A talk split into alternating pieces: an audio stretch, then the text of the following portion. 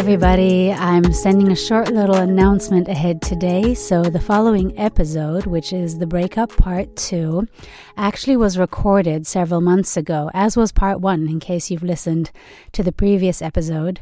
A lot has happened in the meantime, thankfully. And one of those things is that I've started a new job that requires me to work quite a few more hours than I was used to. And as most of you know, this podcast has been more of a hobby than anything else. I've never had any sort of financial support or even asked for financial support for it. So for now, I'm going to go on a little bit of a hiatus. But don't worry, as soon as my batteries are a little recharged again, I'm happy to reach out to you and hopefully gather some more really juicy and fun conversation topics when we get there. Until then, enjoy this episode and let me know how and if it worked for you. Sending lots of love. Hey, everybody, welcome back to another episode of Bitch Breathe. My name is Ricardia. Today, we're going to continue our conversation about breaking up. This is the second episode for that particular topic. If you like, you can go back and listen to the previous episode, but you can also just listen to this one as they do speak about the same subject, but they don't necessarily um, build upon each other. So, today I want to talk more about the feelings or how to get through the feelings of the breakup. In the last episode, it was more about tools to really get through it on a day to day basis, maybe some very concrete actions we can take to accompany us through this time. But in this episode, I'm going to be focusing a little bit more on what we do with the inner world while the breakup is happening. But first of all, I did have some more tools that I wanted to share with you that I thought were of a very practical nature, but very helpful to me. So this one might seem very obvious, this tool number one, which is get out of the house. For me, when the breakup first occurred, it seemed very natural to stay at home all the time because, I mean, who wants to walk around with a crying face all the time? And I t- constantly looked like I had just cried because I had. And I didn't want to be out. I didn't want to be exposed to other people's energies and emotions.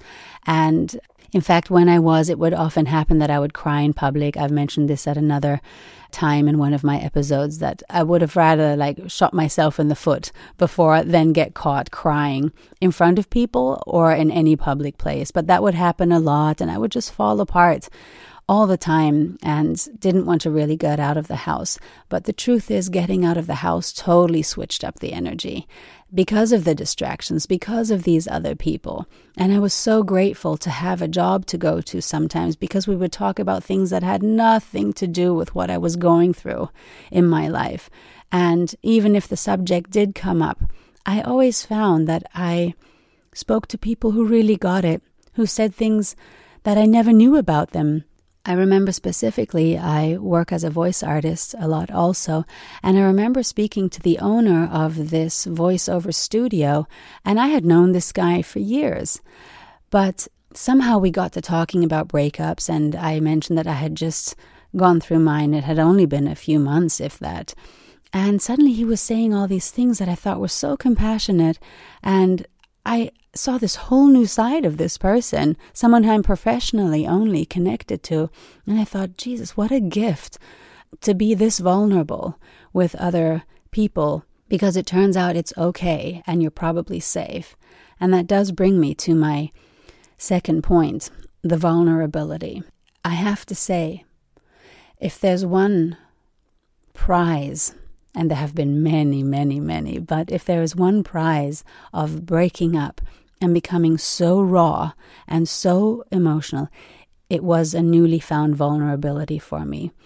Um, I've been raised in a rather strict fashion and in a Christian tradition. So you pull yourself together by your bootstraps or whatever that is, and you don't let people know you're hurting. You carry yourself well. My grandmother was an incredibly elegant lady and would have never, she wouldn't literally been caught dead uh, showing um, tears in a public place.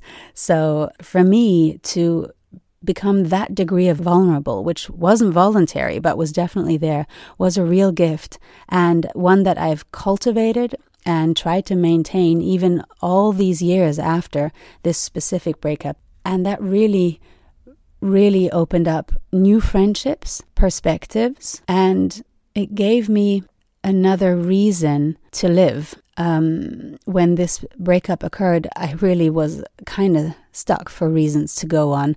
I wasn't suicidal in any way. I would um, I don't think I'd ever consider that, especially because I'm a mom and, and a daughter. Uh, but I I will say that there were some very very dark moments when I didn't see what's the point here. Really, what's the point? If all I'm waiting for is more pain and age on top of everything else, then I, I don't know what we're doing here.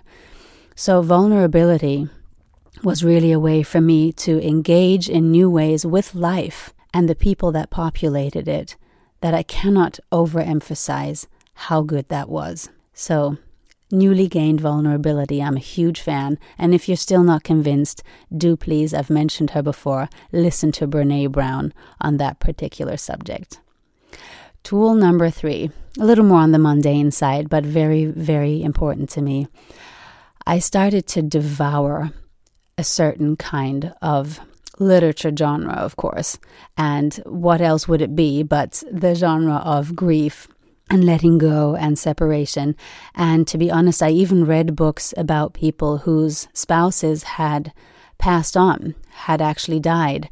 And not to compare these two mm, experiences in any way, but the loss of this person, I believe that the dynamics that then step into place, the emotional um, web of of um, uh, aftermath, if you will, this whole web of of what happens next and how that is in context with other things.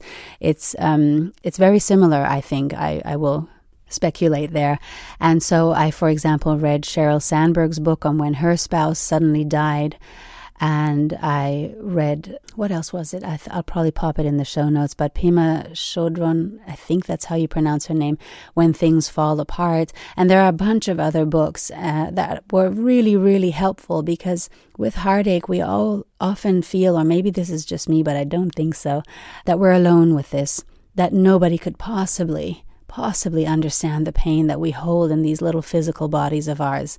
And to read about other people who had gone through this was so comforting and so helpful, and the language that they found around it was also helpful to me because sometimes I literally was lost for words. Um, the emotions that were going on were so big that I thought, how am I going to explain this? This is a, a thing, a, a monster in some ways, certainly a living organism, and I don't even know how to label that. So, reading these books was really, really helpful to me. And that said, this brings me to tool number three is to redirect the energy, and reading those books was part of that. Redirect the energy into other relationships. So, in the previous episode on this issue, I talked about how my friendships deepened so significantly that there was no comparison with the for, before and after the level of engagement was was such a different one. And um, to this day, I've also really tried to maintain this kind of depth with my friends that if anyone is bullshitting their way around a difficult subject, we call each other on it gently. Depending on your friends, they might not all be gentle. Um, mine aren't, and maybe I'm not either sometimes. But to really dig deeper when we notice Mm, there's something else that you're not saying or something else that you haven't identified yet. And so redirecting all this energy that now has been freed up because this other, if it was that kind of relationship, best friend and confidant is now gone and no longer available to us. And the most important relationship, you probably guessed it, that you're going to direct this energy into is the one towards you. I don't think there's any way to over stress this point. There are so many levels and aspects of my personality, of my way of doing things that I did not even know before this breakup happened. Keep in mind I'm I was in relationships for most of my adult life. There were very short periods only of being single. So I don't think I had a full grasp of who this person is that I was now confronted with 24/7. And let me tell you, I was not amused with what I saw. I I didn't like myself at all. I did not like myself at all. I couldn't stand the sound of my voice complaining and grieving and and raging all the time. I couldn't do anything with my time even in some ways because now my son was also fully grown. So who am I without this marriage and um, roles that surrounded that?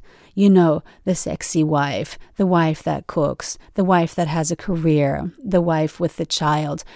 I had so defined myself by this previous relationship that when it fell away, I was like, I'm sorry, who is this person?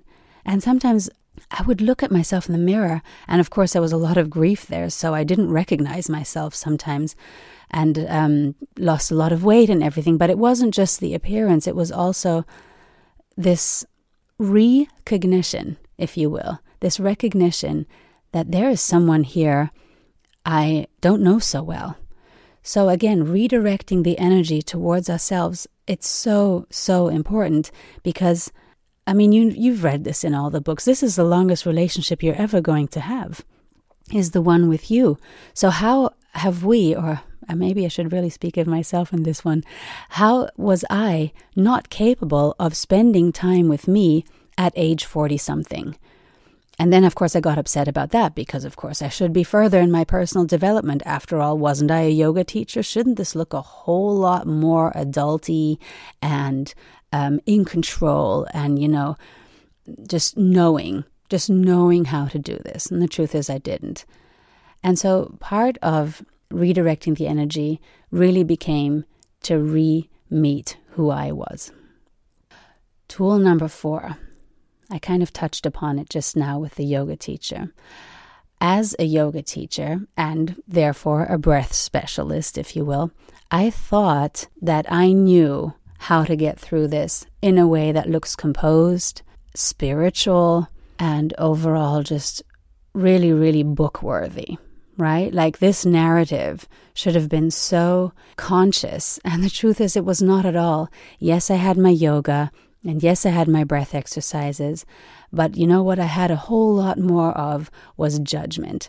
I judged myself harsher than any person could have possibly done, especially that ex partner who, who felt very judgy towards me. Um, and yet I beat him to it, right? I was so judgy. I thought this should have been so much better as a yoga teacher, and it wasn't because I just needed to find a new way to deal with um, who I was and and living alone. So I don't know which tool I'm at now, but I want to talk about the living alone and the grief. To be honest, and I understand that this is a privileged situation to have been in at that time, I don't think I had experienced grief at that level before because I don't think I had allowed to experience it at that level before. But in this case, I had no longer the option to choose to compose myself and carry on or to grieve and fall apart because the latter just happened. Mm, I remember sometimes, and I've, I've mentioned this before in another episode, the grief was so strong or the pain was so. It's hard to find a word for it because it was it, was like this extra presence in my body. There was Ricardia and Ricardia doing her life, and um, Ricardia who had just broken up with her um, husband of 11 years. But then there was this whole other being, and it didn't have a name. It, it just would find physical ways of manifesting. Um, I can only use a, a very mundane example. I was at the supermarket and I was trying to pick some food for myself. And I remember I started crying right then and there because I didn't need so much food anymore. I wasn't shopping for a family, I was shopping for only two people, one of which was my son, and he was often gone, so it was a lot less food that I needed. And suddenly this became a very big deal that I was not shopping for three people anymore, and I just started crying. And then I, of course, very speedily made my way out of the supermarket and got home. And I had only just walked through the door when I just, I just sort of collapsed onto the floor with the the one orange, the one lemon, or whatever it was I had bought, just sort of spilling out onto the ground, and me lying somewhere among my groceries. it's um, it, it, it's somewhat funny to me now, but um, that's what pain and grieving looked like for me. That's how it would manifest. I could not point it out. It would just occur in day to day transactions that suddenly made it very clear that I was without my partner. Here I was at a loss of words of my v- favorite favorite person apart from my son and I I didn't know what to do with the pain and the grief. But I guess what I want to say about it is that that's all there, and we don't always have to know our way through it. We don't always have to know how to describe it. But it's okay to sort of fall apart and move through these very complex emotions. And they will look so differently for many of us, but then there's also universal aspects to it. I'm hoping a lot of you well, I'm not hoping that you understand it because that will mean you're going through it or you've gone through it. So I don't wish this on my worst enemy. But I hope that we can relate to each other, that this is what happens and that it wants to be dealt with, that pain and grief are this, I always called it the pain monster. Eckhart Tolle, I've mentioned him before, calls it the pain body. I certainly felt that. And the way for me to, to move through it was to allow it to move through so that even if I couldn't um, say anything about it, I let myself cry at the supermarket. I let myself fall on my door, on my floor in the apartment. I let this monster, if you will, travel through me. And I could just make sounds, couldn't put it into words. I couldn't do a decent meditation. Um, I couldn't do anything. But what I was able to do, and maybe this is helpful for you, is to just lie down on the floor and be carried be carried by the surface beneath you, by gravity, and by the fact that you are still here, that you're physically still here. You feel diminished by the pain. You feel smaller with the grief, and you just want to shrink away from life, shrink away from not being able to buy groceries for a family, or going to the bank teller and letting them know that no, there's only one name on the bank account now.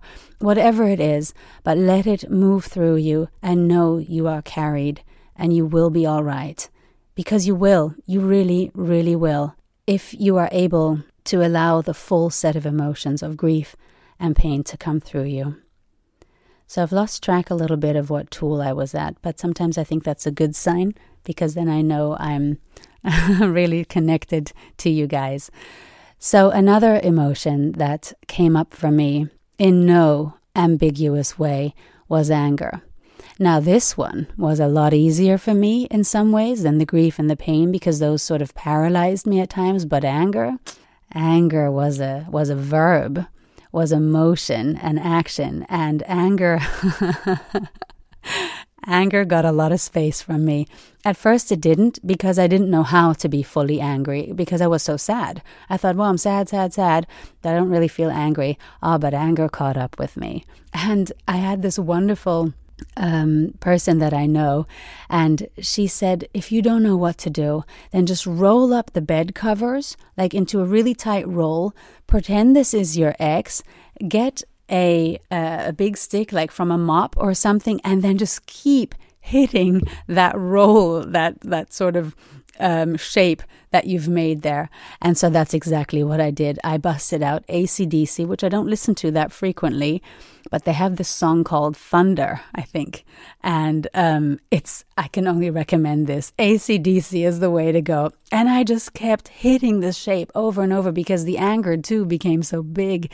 And yet it's a verb, like I said, so it needs to move, it needs to do something. And that's what I did. I would just be screaming all the things I had wanted to say to my ex partner that I didn't get an opportunity to. And I kept hitting that, that roll of bedding until I was exhausted and just collapsed onto the bed itself. And that felt so good. And that is one way of dealing with the anger. That's more the physical side to me. The other one was longer lasting and much more complex. And that was that I started to get really, really angry with men, in this case, as a species. And that was not so pretty because there's an aspect of bitterness there, and we all don't want to be that aging person who gets bitter. But it happened to me. It really did. I was no longer able to have a conversation about heterosexual relationships in this case without saying that men just generally always fuck it up.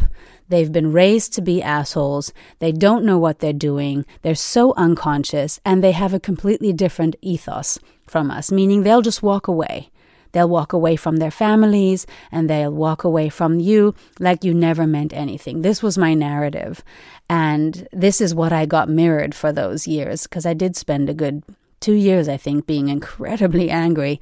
And the only person suffering was not my ex husband, which is what I really wanted. Sorry, not as holy as I would like to be. Um, I was hurting because I couldn't engage with men without thinking, ugh, please we all know what you're going to do, or we all know what you're like. I had such a cliche of the bad man in my head and in my heart that I could not get out of. And this, this was harder to step out of than the grief. Interestingly, long after the grief and the pain had gone, or they hadn't, obviously, or the anger wouldn't have still been there, but they seemed to be gone, or their immediate impression on me had started to dissipate. But the anger, I couldn't shake it off. I was noticing it. I was noticing how ugly I sounded, how ugly I thought I looked when I talked this way, because it really is it is ugly after a while when you're so bitter and so full of prejudice towards 50% of the population. I mean, think about that. Every second person technically you meet is an asshole in your mind. That's a lot of assholes in one in one world. And so how how do you move through this? And it wasn't helped by the fact that I had rebounded with someone who was a replica in some ways of the person I had been with. This person wasn't a mean narcissist like how I felt my my uh, ex was. He was just sort of the nice kind, but he also couldn't care that much for you, and so I um, wasn't helped by the fact that he also behaved badly with me. So it took me a long time to figure this out. And I'll tell you, in the end, it wasn't me who fixed my perspective there. The person who actually fixed it was my son. He said something that was so incredibly honest, and I know it was very brave of him to say this to me. And it was very painful to hear, and I felt so ashamed that my then 19 or 18, 18 or 19 year old son had to say this to me, but say it he did, and he said, Mom, do you think it's helpful that you keep hanging out with women who are in your spiritual set and who are also very disappointed by men? I don't think I don't think you're going to meet anybody new because you're so angry all of you all the time. That was hard to hear me angry the yoga teacher the one who who knows better who knows all about the toxicity of anger me deep cut into my ego.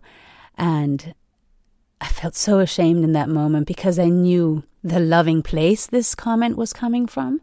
And so i knew its truth. And that was oh yes it was sobering to say the least. But it propelled me forward.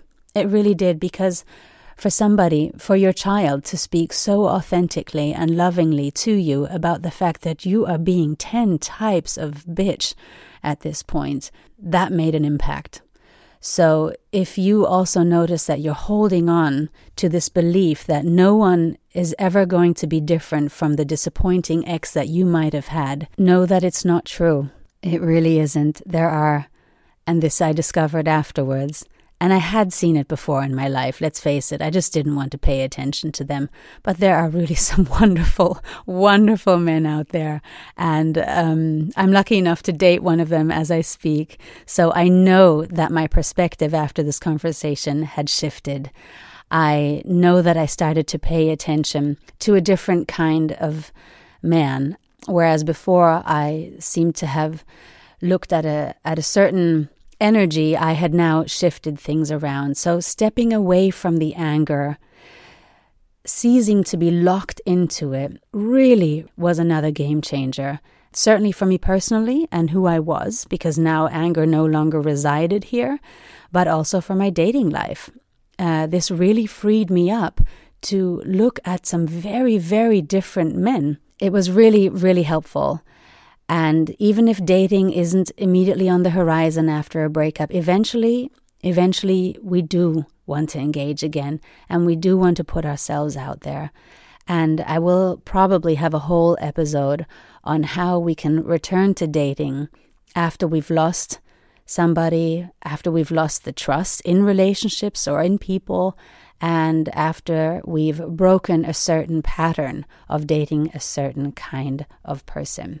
So that was the second episode on the breakup.